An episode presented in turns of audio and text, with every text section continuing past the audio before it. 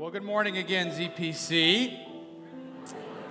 You know, one message or one uh, reiteration that I failed to make is, and this may be the most important. Next week, we have one service. What time is it at? 10 o'clock. You guys know this. Good. All right, 10 o'clock. Well, what a beautiful uh, Sunday to begin with, right? With the children singing, the snow as you guys were coming in, and uh, what a beautiful fourth Sunday of Advent that we have today. An odd Sunday again, as we've been talking about all of Advent, because Christmas Eve is on this very day as well, but a good Sunday for us to gather around and to listen and to hear what it is that the Lord would have to say to us. And we've been going over over these last uh, four or so Sundays now uh, different aspects of Advent. We've been thinking about waiting and what that looks like to wait. We've talked about redemption.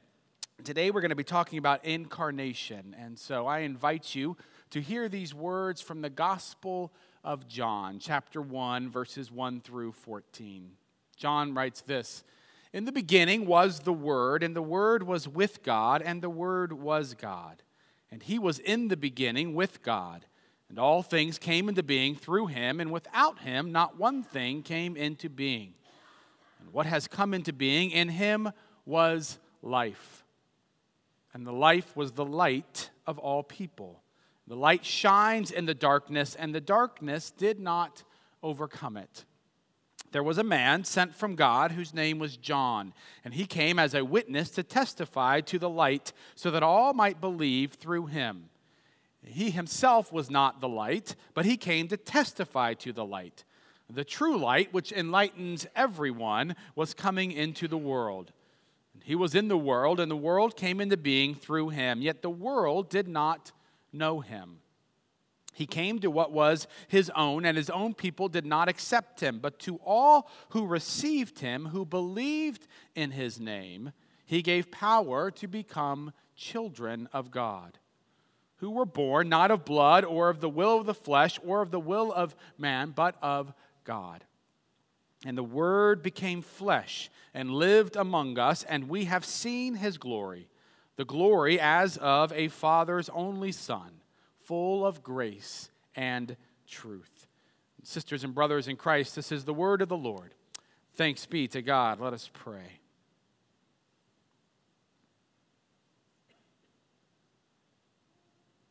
God, as we gather here this morning, this Christmas Eve morning,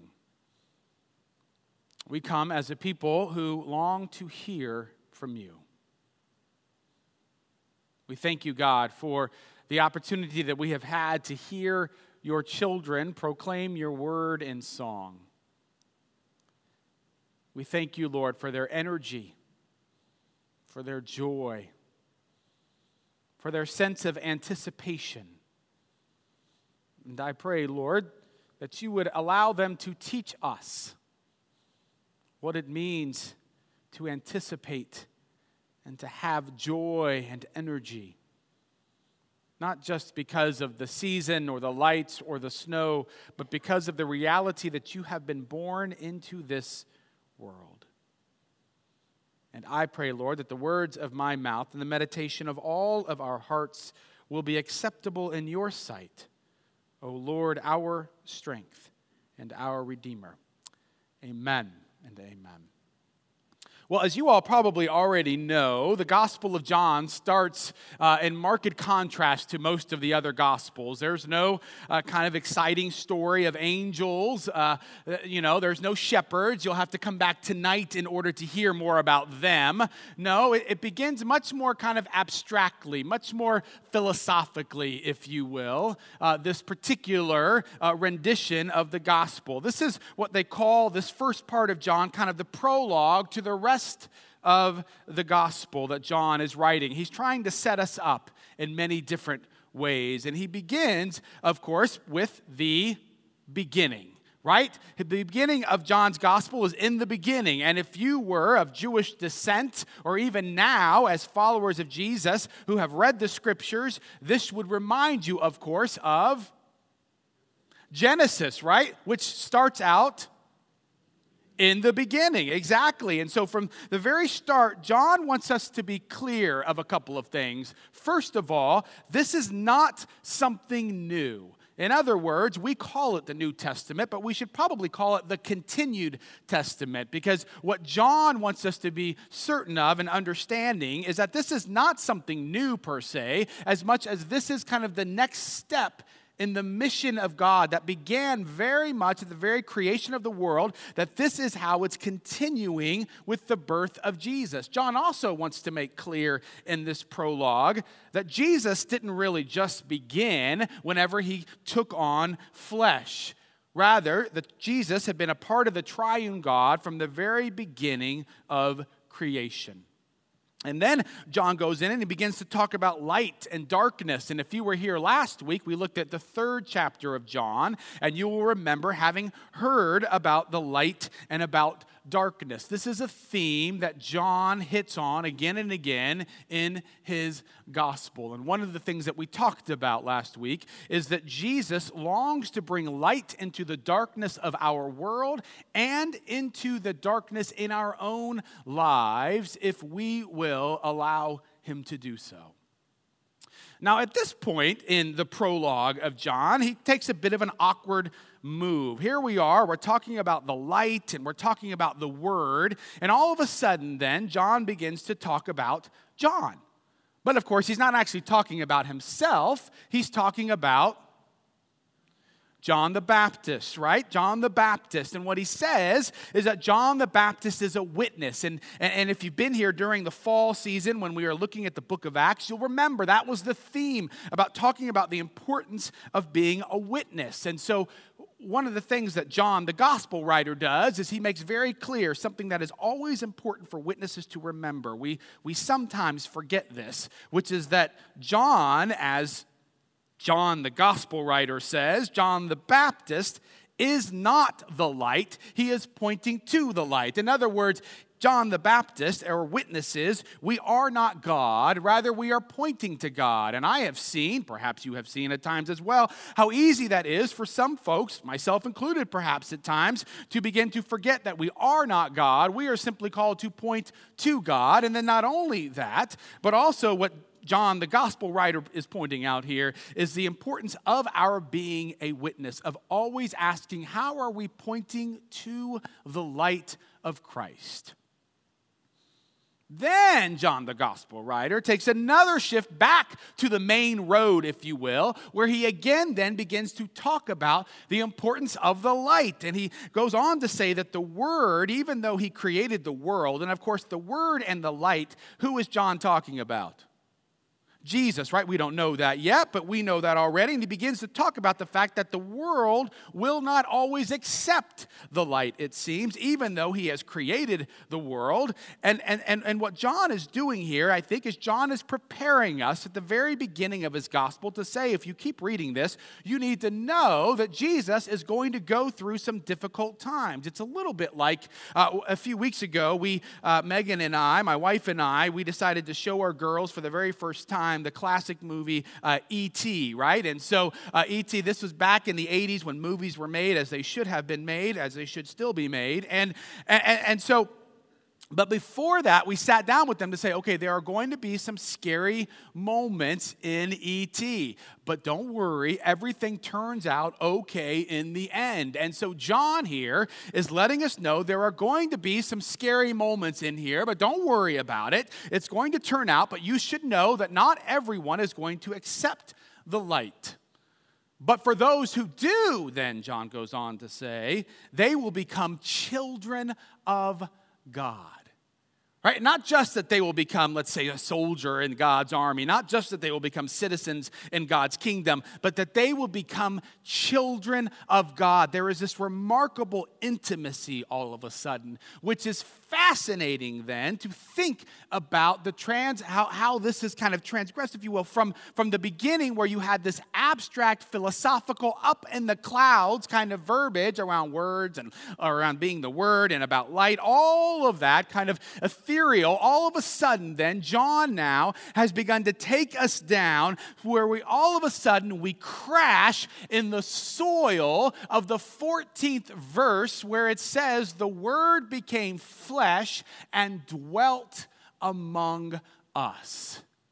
Right? N.T. Wright says this is where it goes from being an abstract principle to being a person. And this is critical because what John is beginning to make the argument very early on in his gospel is that God is not distant or fuzzy or uninvolved or some kind of deistic God, but rather he is real and tangible as you will see him in Jesus. And this is something that the world, it seems to me, needs to know. And it is something, quite honestly, that the church, though we sometimes use, use the right language has all too often forgotten.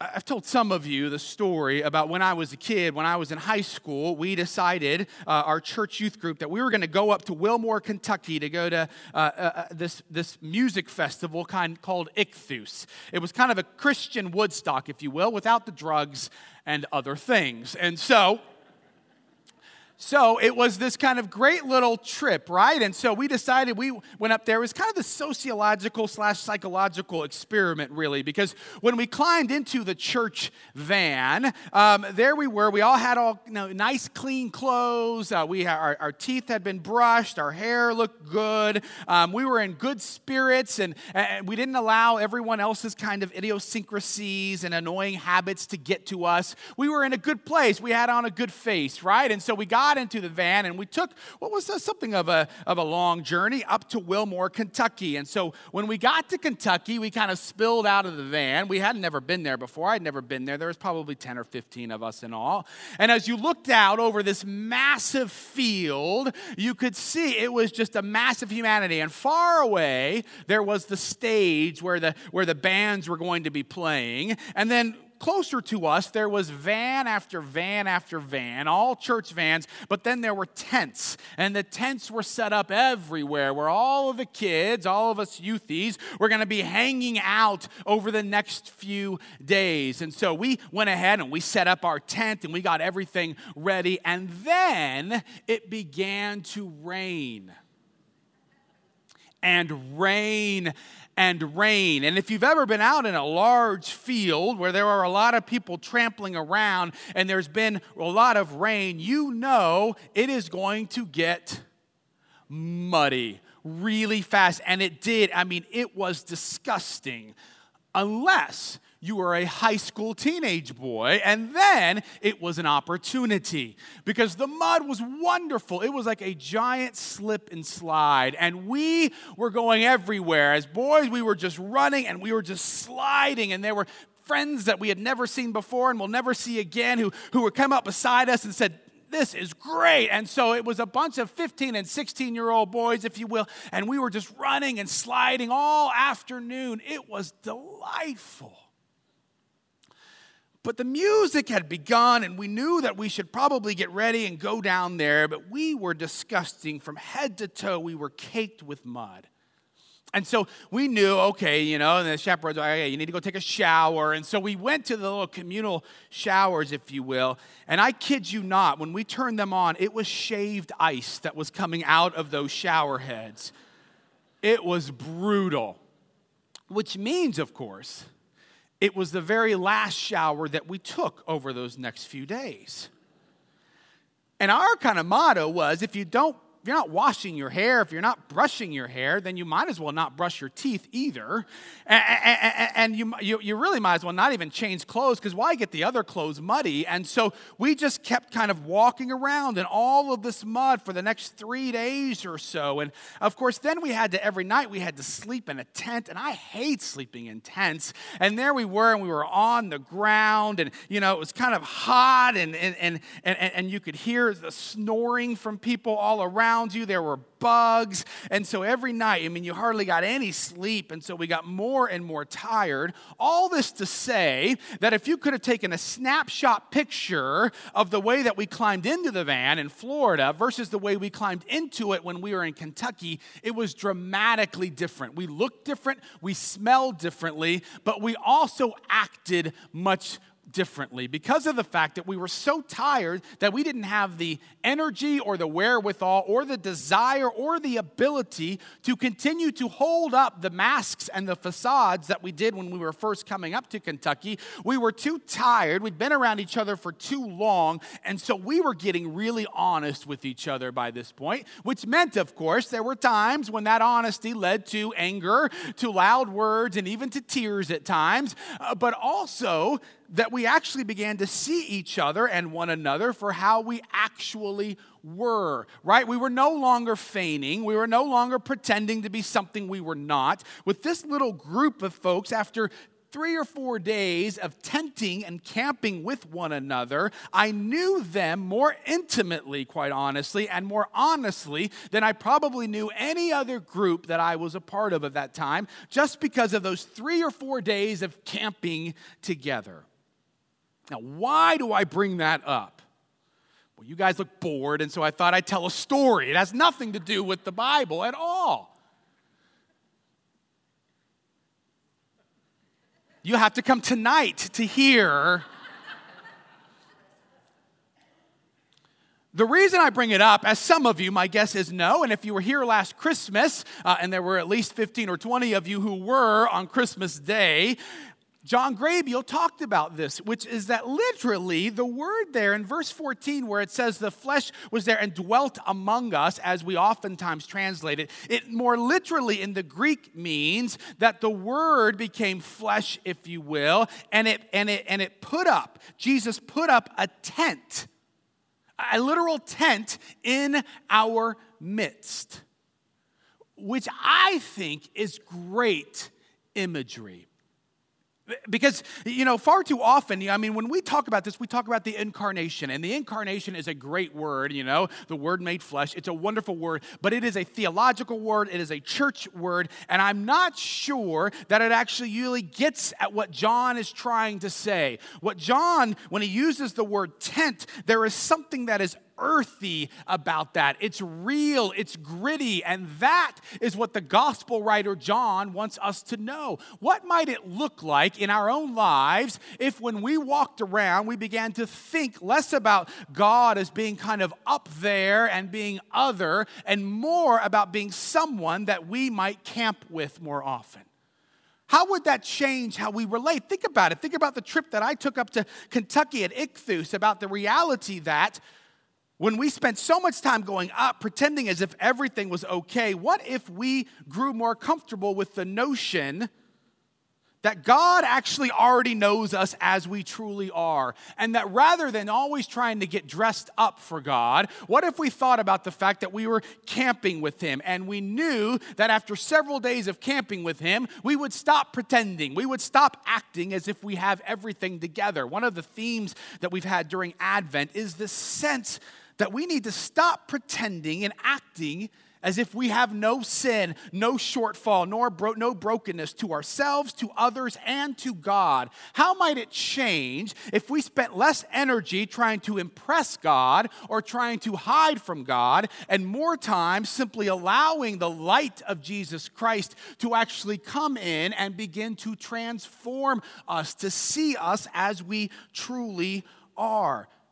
When Jesus camps with us, we realize that Jesus sees us as we genuinely are. But, but we also begin to realize that when we see Jesus and he's camping with us, that it means that we see Jesus as he actually is. See, theologians talk about the importance of Emmanuel, God with us, the incarnation, with the fact that then we get to really see who God is. Not just who people talk about God being, not just, oh, God has this attribute or that attribute. We get to see God when He is walking with people, when He is eating with people, when He is talking with people, when He's, when he's having people over, when He's happy with people, when He's upset with people, when He's angry, when He's sad, when He's crying. All of this, we begin to see we have a totally different view of Jesus when we think about and get to see that he was there camping with us. They, I had this image that came into my mind, which is that if we were there and we were actually camping with Jesus, that when, we, when he got out of his tent, right, he might look something like this, right? That he might have this, this kind of grouchy kind of you know i just woke up kind of kind of look right? Now I, as, I, as i thought about that picture i thought well maybe this sounds a little sacrilegious but if it's sacrilegious it's not my fault it's the gospel writer's fault. Because one of the things that they said repeatedly is that he was real and he was on earth right? Not that he was some kind of distant thing, right? The, the, the, picture that we oftentimes have of Jesus is something more like this this is not camping Jesus. Now, if you have a picture like this up on a wall, don't send me an email. It's okay for you to have that picture. However, I want you to know I think that you should also put this other picture right next to that picture. Because this is a clearer sense of what it means that Jesus camped with us right? That he's not distant and detached, but rather we get to see real Jesus. This is critical for us as followers of God to understand how important it was for him to not just know us intimately, but for us to know him. Now, there's one last thing, it seems to me, that is important about this understanding of Jesus camping with us which is that, of course, a part of the reason why most folks use a tent is because it is remarkably portable. You can take a tent almost anywhere. It's much easier than picking up brick and mortar. It is versatile, which makes sense when you think about what we always are talking about, which is Emmanuel, God with us. The problem, you see, with something like Emmanuel, God with us, is that it rolls off the tongue very quickly and very easily, and by and large, we don't even really think about it that much.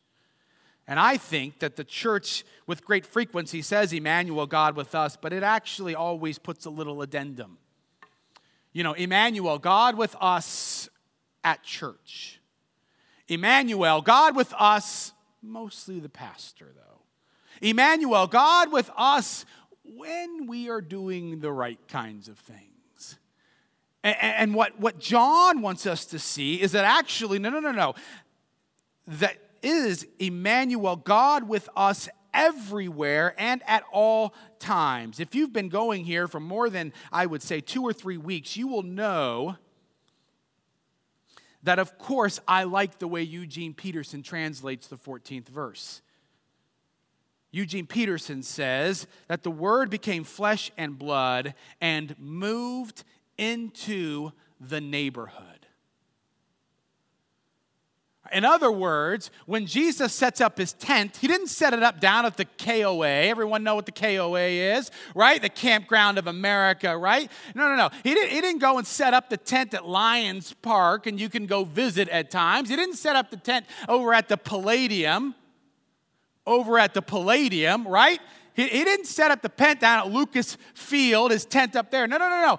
Jesus set up his tent in your neighborhood, in your front yard. When you wake up and you open the curtain, Jesus is there with that aforementioned, sometimes grouchy face and sometimes with a pleasant face, and he is there and he is looking at you and he is wondering, in what way have we made me, what way have you made me alive in this neighborhood? I am here and I am waiting to see how you are going to reflect me from time to time, well, it seems to me that with great frequency, And I have to keep hitting on this because it is difficult for you and it's difficult for me to get it through our heads, quite frankly. Which is that usually, 99% of the time, when we ask ourselves, how healthy is a church?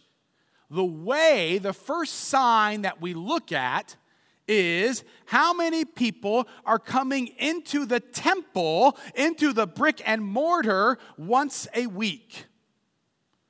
If you don't believe me, right, just look at the bulletin, it will tell you. And when it's a higher number, like 795, like it was last week, you get excited. And hear me, please. I love it when people come in here into the brick and mortar on Sunday mornings. I love it. I love to hear you sing. I love seeing people connect. I love seeing children run around the gathering space. Not my own children, but I love to see the other children do that. I love being with you. I love preaching in front of you. There is nothing more exciting in my life, quite frankly, which may say something about my life, but I love being up here preaching in front of you. And I want you to know that when there are more people, I love it even more. That's okay. However, we have to fight. We have to fight the urgings that we have and that is put on us by the culture in which we live, the Christian culture in which we live, that says that the sign that you are healthy and in our mission with God is how many people are coming into your brick and mortar every Sunday morning. I think it's a good sign of health, but it is not the sign of health. ZPCers from time to time, they will come in and they will ask me in various and sundry ways, how do you feel, Jerry? How, how's the church doing? How are we doing? In other words, are, are we healthy? Are we, we doing okay? I think it's a great question. I love that question. I love wrestling with that question. Here's the thing, though, that I am increasingly beginning to see, which is that every single one of my answers, whenever I answer that question, I always will have to ask, so don't ask me this question unless you are willing to be asked this question, which is this, or this statement. If you really want to know how ZPC is doing, then you should ask one of your neighbors or one of your coworkers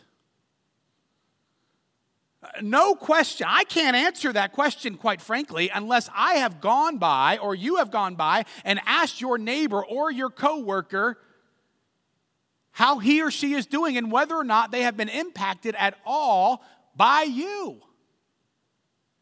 You see, because if Jesus gets quiet, if Jesus moved into not someone else's neighborhood, but into your neighborhood. And if Jesus is alive right there, and if you are a witness and pointing to the light, then guess what happens? Your neighborhood begins to change. Your workplace should begin to change. There should be people who are beginning to get to know each other who didn't know each other before. There should be relationships that are starting to be made more healthy. There should be people who aren't trying to hide who they are all the time, but perhaps are being honest about their own struggles. There should be opportunities for you to be able to point to the light and to the grace of Jesus Christ, the one who has placed his tent in your neighbor's front yard as well, whether they know it or not.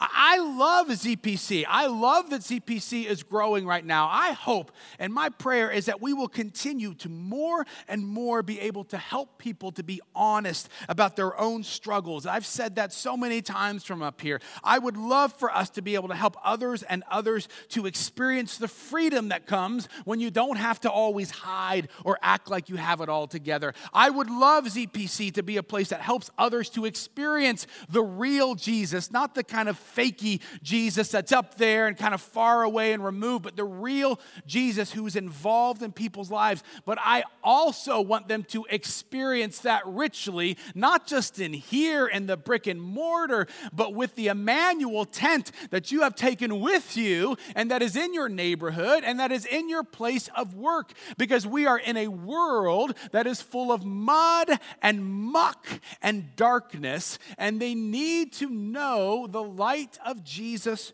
Christ. So, my hope, brothers and sisters, is that you will think about what difference it makes that Jesus did not just come to the earth, but that Jesus chose to camp with us. That he has set up his tent in our very midst. And his hope, it seems to me, is the hope that all of us should have. That when we begin to reflect that reality, not just in here, but in our everyday living, that our neighborhoods, our community, and our world will never be the same. Emmanuel, God with us. Emmanuel, God has put up his tent in our midst.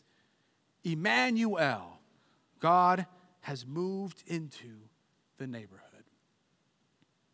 Let us pray.